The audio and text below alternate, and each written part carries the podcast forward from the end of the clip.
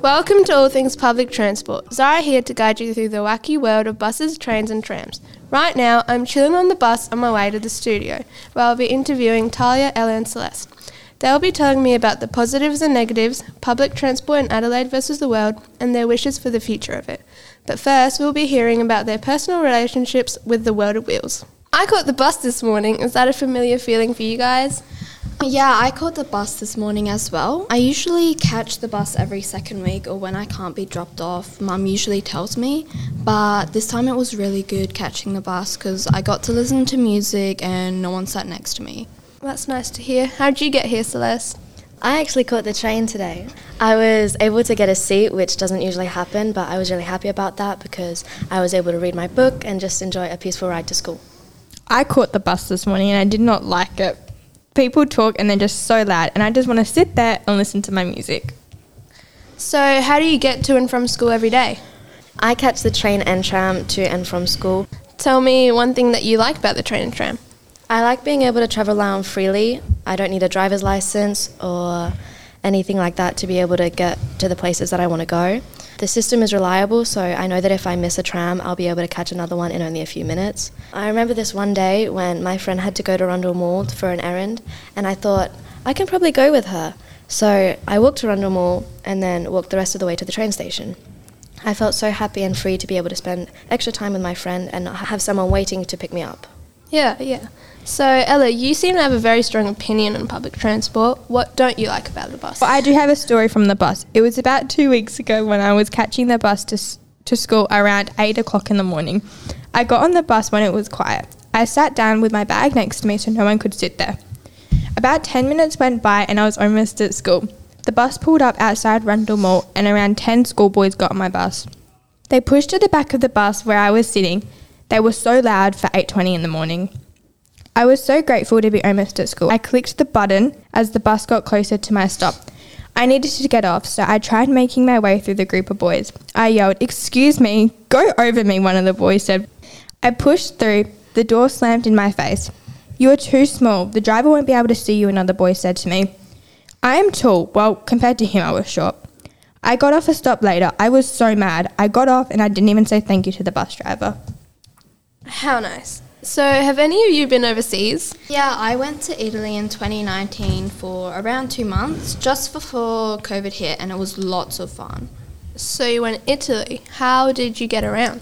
Well, the travel advisor mum and dad decided to go with said that we should probably hire a car since we were around in Italy for a while. Dad drove around all Italy, but sometimes we had to take the public transport. And what was the public transport like?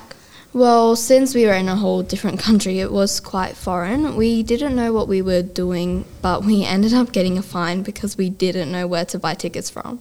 Really? Walk me through what happened. Okay, so when we went to Venice, we had to stay just outside, so we had to end up catching the tram into Venice.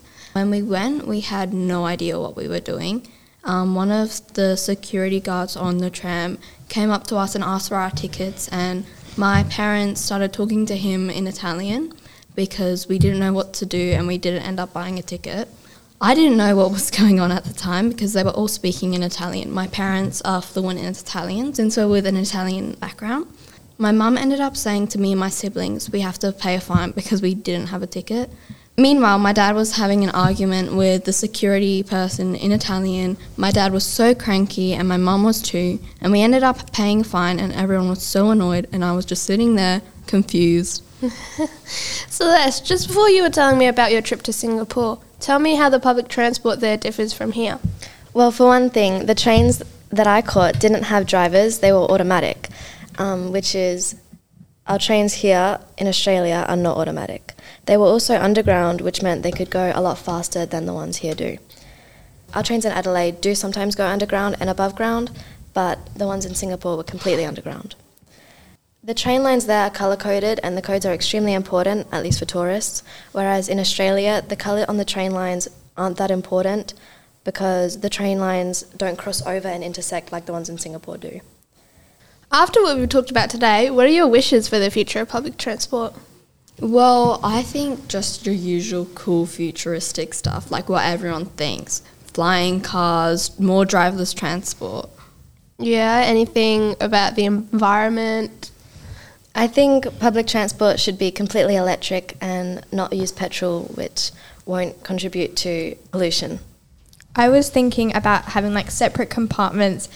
For an example, if a girl has had, or a woman, or anyone for that matter, has had um, a traumatic experience with public transport, then they can go to a section where they know that they're going to be totally free and they're not going to have to worry about all those things happening. Or even if you're just having a meeting or an important phone call on your way to work, you can just go to a place and not have anyone interrupt you and not have to worry about the loud noises behind you. I want the seats on public transport to be cleaner, so like hard plastic seats with seat sanitizer that you can wipe them down with. Yeah. If you'd like to hear more episodes from All Things Public Transport, you can check them out at our own podcast page. The link is in the show notes for this episode. This podcast was produced by Zara, Talia, Ella, and Celeste from St. Aloysius College in partnership with ArchD Radio and Podcasting. Thanks for listening. Make sure you subscribe to this channel to hear heaps of other school life stories. Bye. Thank you.